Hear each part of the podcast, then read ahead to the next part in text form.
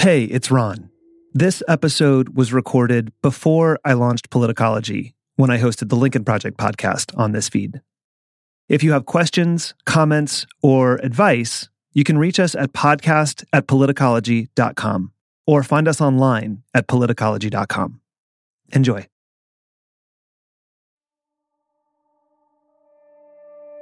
If I had five minutes with him, I would tell him, I voted for you.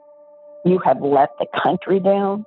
You have burned this country down. Everything you have said has been for your enrichment, not our country. For the love of God, if you care about this country at all, resign. Having said that, Ron, it would go in one ear, out the other.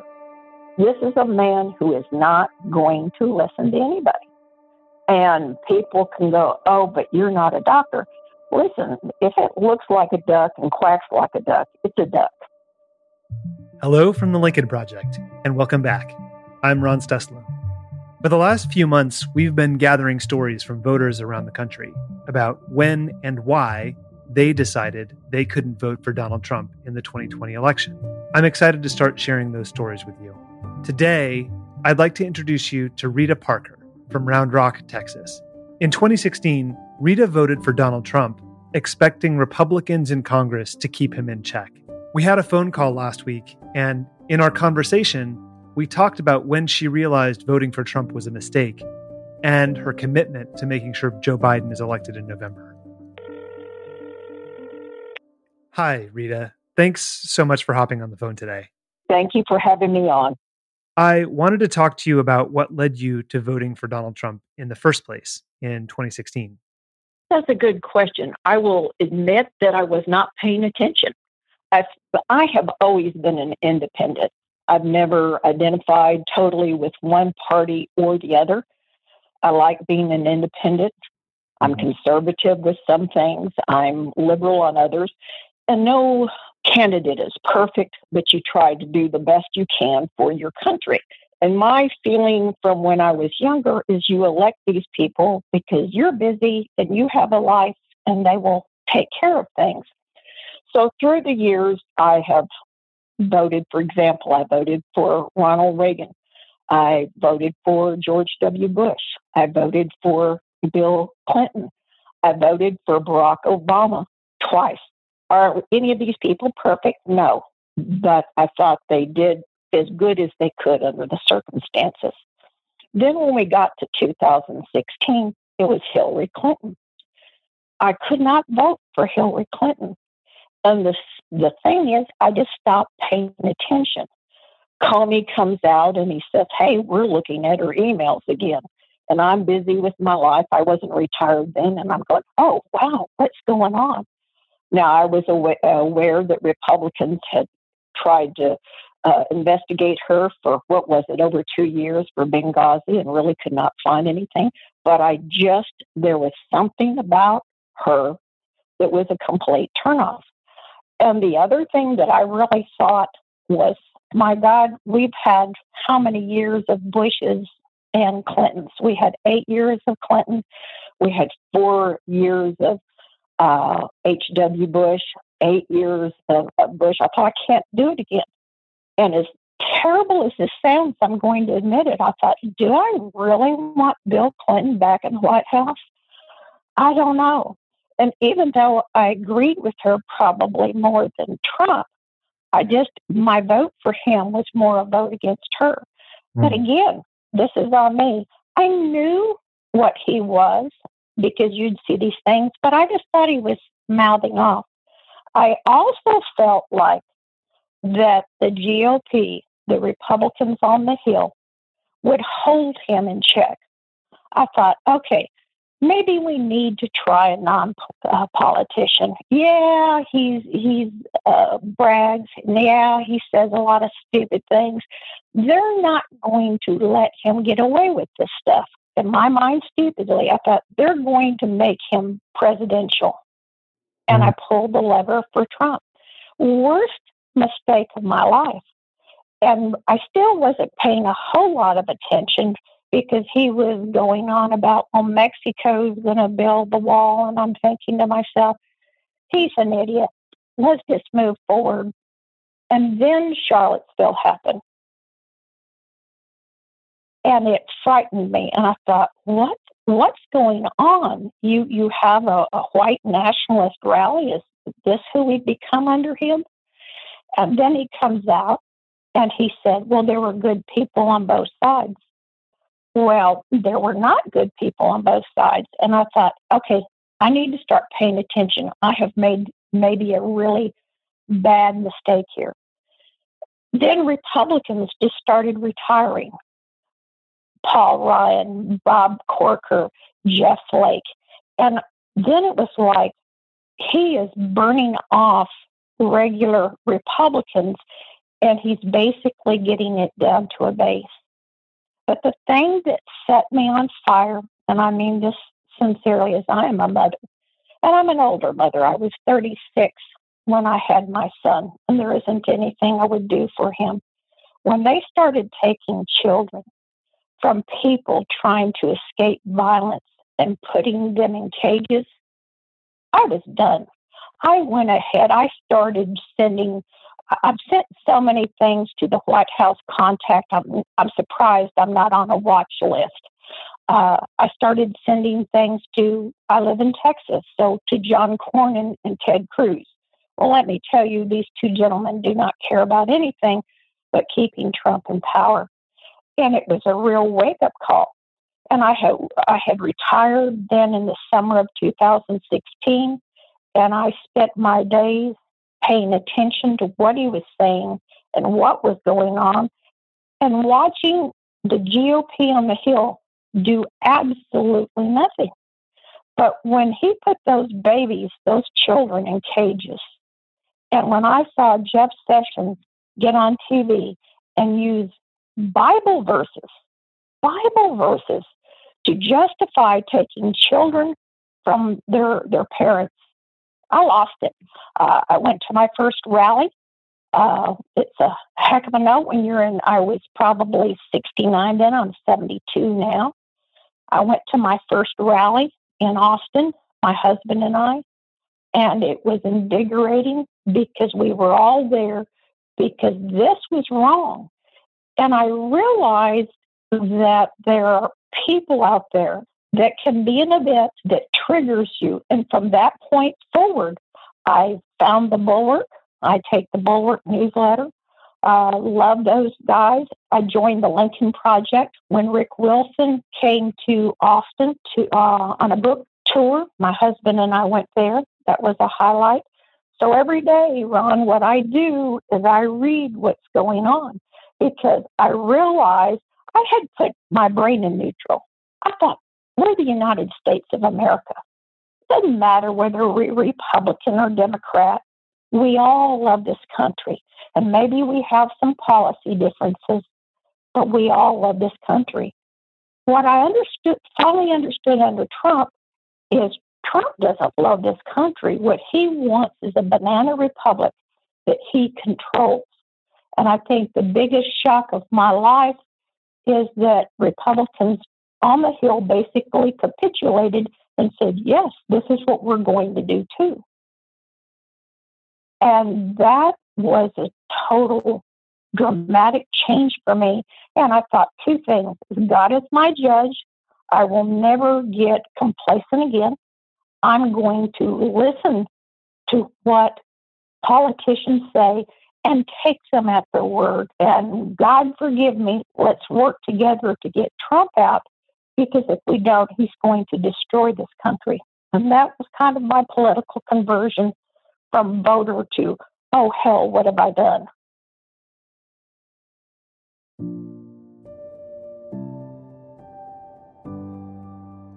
Rita, do you think that your story is similar to other people who voted for Trump in 2016?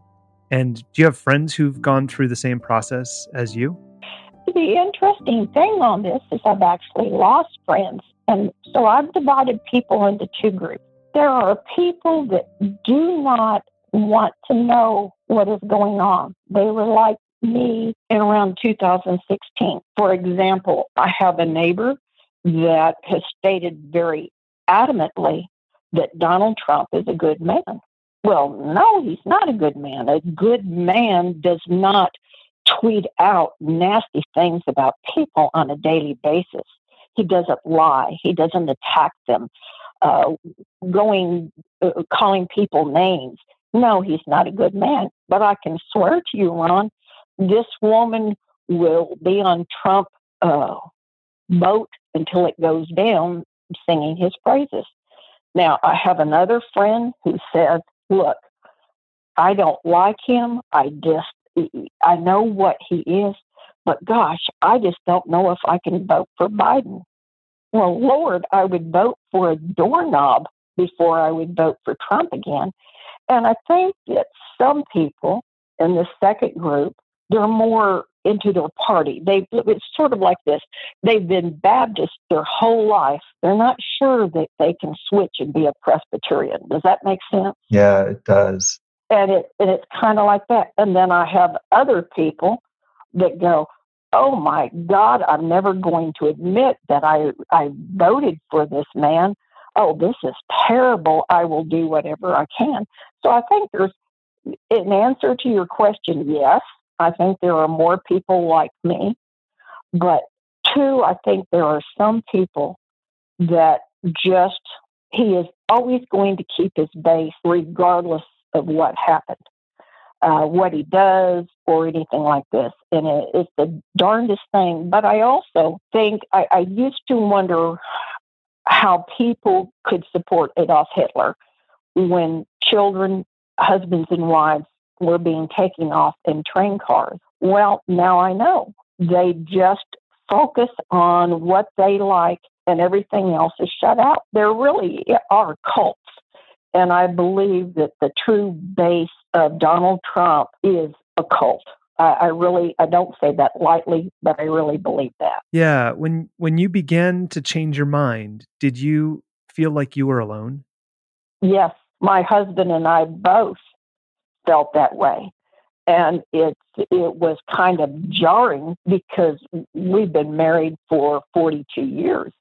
And when you have a friend set and politics has never been part of it, we didn't care if somebody was Democratic or Republican, didn't care whether you were an atheist or a Baptist. Uh, you know, we're just people, let's be human beings.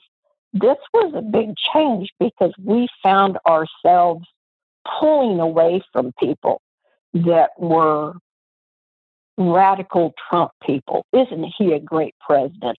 Look how wonderful he, he's taking care of our country. Hello? I mean, really? and we felt it was us that started changing. And then we did. We felt very alone to the point that I told my husband, I said, Well, we've made a major mistake because apparently we've only made Republican friends, which he found funny. But then when we went to Rick's book signing, it was a large, large gathering of people. And I don't know if, if Rick was surprised by our age group because the group was predominantly older Americans. I would say at least 60 and over. And I, there, I think there's a misconception that everybody who's white and 65 is a Trump voter, and that's just not true. And it was like being given water when you've been on the desert, and it was invigorating to the, the point that we have commented we we don't we still want to be independent but gosh maybe we should go to some democratic things just so we can get some like-minded people but i want to tell you how excited people do get we were interviewing this woman. Uh, we rescued a little dog, and so we were interviewing this woman to be like a babysitter if we uh, were not home. And the first thing she said to us is, "You're my kind of people." And I said, "Why would you say that?" She said, "Because of your bumper sticker." My bumper sticker says, "Any functioning adult, 2020." And so she started talking enthusiastically about how we all have to get out and vote, how she can't understand how anybody supports Trump. And when she was leaving, she was like, I think I should pay you rather than vice versa. I think there are more of us out there, but there's also a line where you're not trying to you're trying to gently find out where other people are without creating an issue. Yeah. What advice would you have for people like you, voters who have come to the same conclusion that they have to do whatever they can to help influence this election and vote him out of office, but who don't know how to talk to people who they think might be open to talking about that? People dig in their heels very easily. And as you've experienced, it can be very nasty very quickly. How would you counsel other voters who are in a similar position? Well, actually, my my counsel would be not so much to reach out to other people, but first and foremost, put your country above your politics. Pay attention. I have people, friends, uh, intelligent, college educated. These people say to me, women and men, I can't watch TV. I get too nervous. Well, if you can't watch TV, then take the bulwark. Go ahead and become members of the Lincoln Project. Go ahead and, uh, and listen to the Republican voters against Trump. I think in some ways people will give you signals, but one of the things that stuck with me with Rick Wilson was do not engage Trump voters because there is nothing you can say or you can do that's going to go ahead and change them. Mm. So I feel like for me, I'm not going to, I put the bumper sticker on the vehicle. I get a lot of response to that from different uh, age groups, different races, which is a very positive thing. I haven't gotten one negative thing. Some things, t- sometimes uh, conversations happen organically, like the lady who came to our house.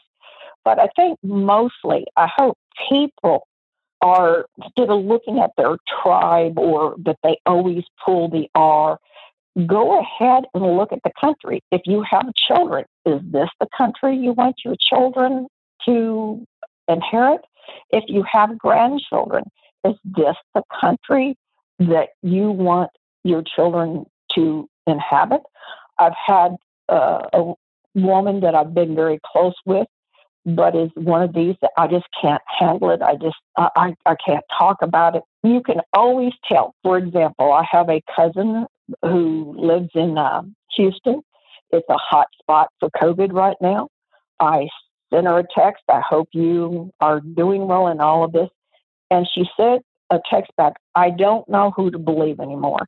Well, Ron, if somebody tells you they don't know who to believe, they're a Trumper because he's already told them don't believe anybody but me. Don't leave, believe your ears. Uh, don't believe your eyes. And I sent a text back and I said, I'll tell you who you do believe. You believe the scientist. If you have a broken leg, you don't go to the grocery store clerk and go, What do I do about this? You go to a doctor. I said, COVID is very real. I said, You listen to the scientist. You listen to Dr. Fauci. You don't listen to politicians. You follow the biology. You follow the science. And I also said, put on a damn mask. And I said, somebody who wants to make a mask a political statement is an idiot. We wear seatbelts. We don't run through red lights because it says stop. And she sent me back a very wonderful text. I hear you. I'm listening. So I felt like I was planting seeds.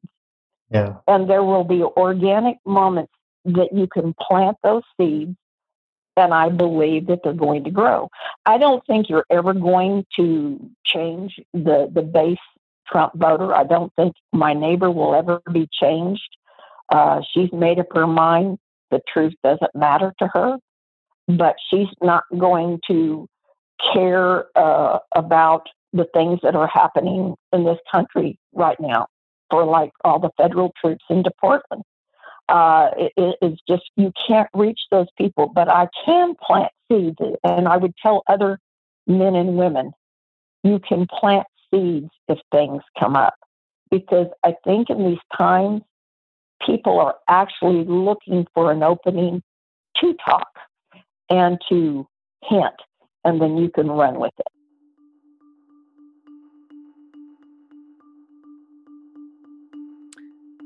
If you had five minutes alone with Donald Trump to tell him whatever you wanted to tell him, Rita, and there are no cameras watching, it's just you and Donald Trump, what would you say to him? I worked for 11 years at a psychiatric facility for emotionally disturbed teenagers from 1966 to 1977. When somebody is mentally disturbed, reality isn't going to mean much to them. And, and anything that I would say to Donald Trump would be like trying to talk to uh, a, a crazy man going, no, you really don't want to go kill people because that's a bad thing. They're not going to listen. I think Donald Trump is mentally ill. I think that he is worse than we even think he is. And it disturbs me more that the GOP will not do anything about him. But if I had five minutes with him, I would tell him, I voted for you. You have let the country down. You have burned this country down. Everything you have said has been for your enrichment, not our country. For the love of God, if you care about this country at all, resign. Having said that, Ron, it would go in one ear, out the other. This is a man who is not going to listen to anybody. And people can go, oh, but you're not a doctor.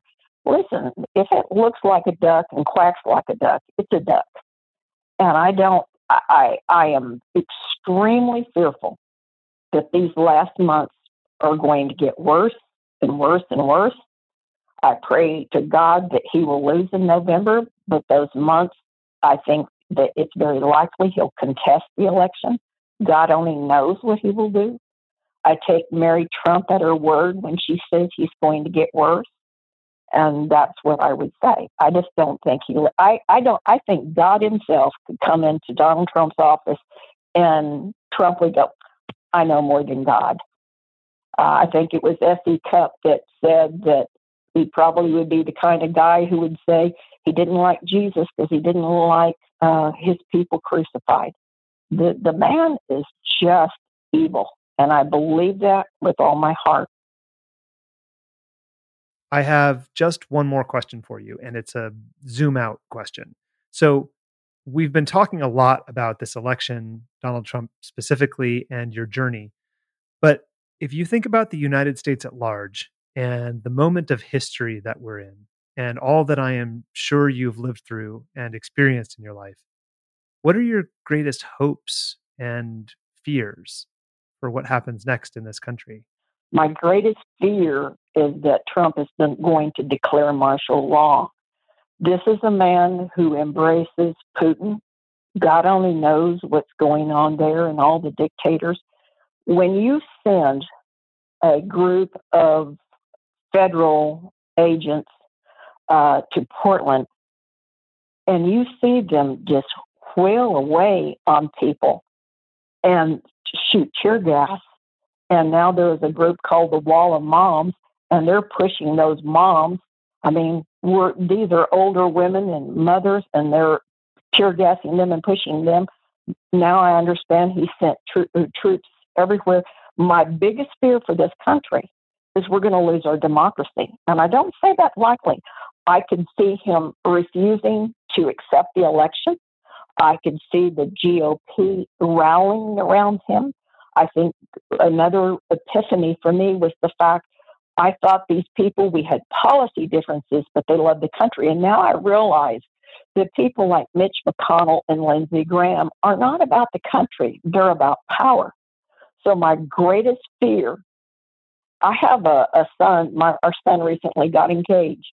I want a world, an America for him that I grew up in. And it, we did have issues, of course we did. But we still love this country. The democracy was strong. It there it wasn't going to fall down. You knew it was going to survive. I don't know that anymore. I'm in the final chapters of my life.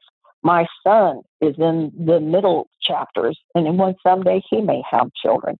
And my greatest fear is that people are not screaming at the top of their lungs that Trump is sending federal troops all across the United States. And all it is is a political ploy. What happened to states' rights?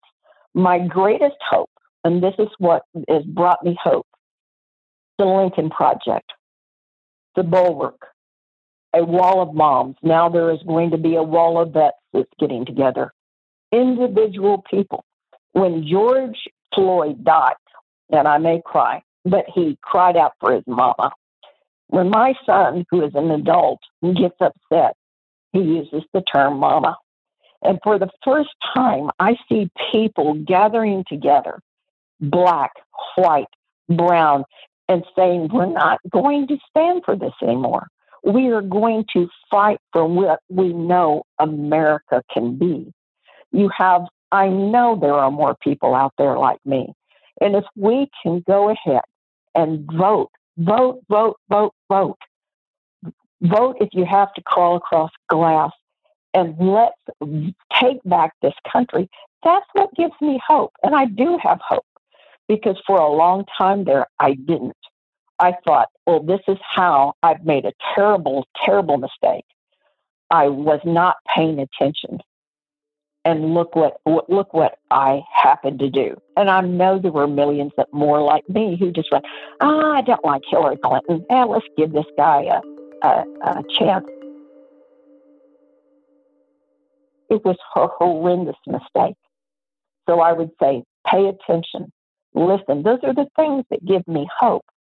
So there is hope with the fear, and uh, we will just have to wait to see which one wins out. But I pray, pray, pray to God that people will wake up because this country, it's it's it's easy to go. Well, that that doesn't have anything to do with me. Well, those people are rioting. Well, no, not everybody's rioting. Well, you know, the police are doing whatever. That's just not true. And we can't allow our federal government, which is supposed to recognize and respect states' rights, take over this country. And I am genuinely afraid of what's going to happen. And not so much because of Trump, because we all know what Trump is. But because of the GOP on the Hill that's wrapped their arms around him and go, okay, buddy, this is where you want to go. This is where we're going to go.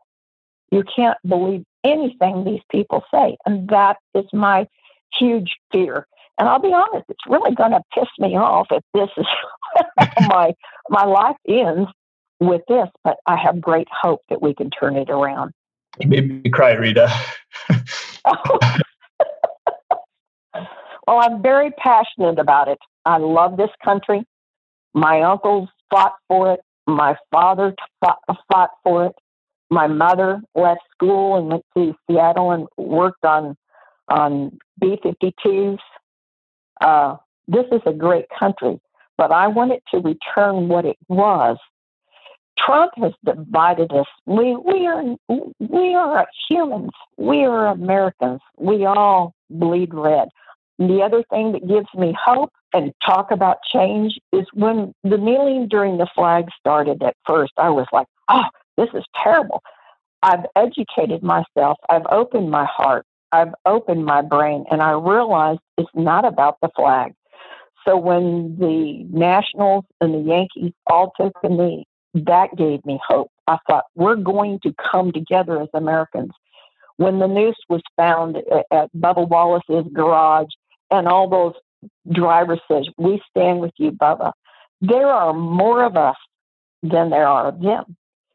Most Americans are not on Twitter, and I've always said there is a raging right and a raging left and a 24/7 media that spits it all out. But the vast majority of Americans, we are centrist. We love our country. We want to elect somebody so we can go about our life and let them take care of it. And I'm hoping that that's what we can get back to. You know what gives me hope? What gives you hope? You. Oh, Ron, you made my whole day. I mean that from the bottom of my heart. I can't thank the Lincoln Project enough. My husband said when we were driving back home from meeting Rick, he said, I think we finally found our tribe. And I said, Yes, I agree with that. So you guys are our tribe. Rita, thank you so much for your insight and for sharing your story with all of us. This means the world to the Lincoln Project. Well, God bless you. Thank you for having me on. Thank you, Rita. We'll talk to you soon. Bye bye. Have a great day now.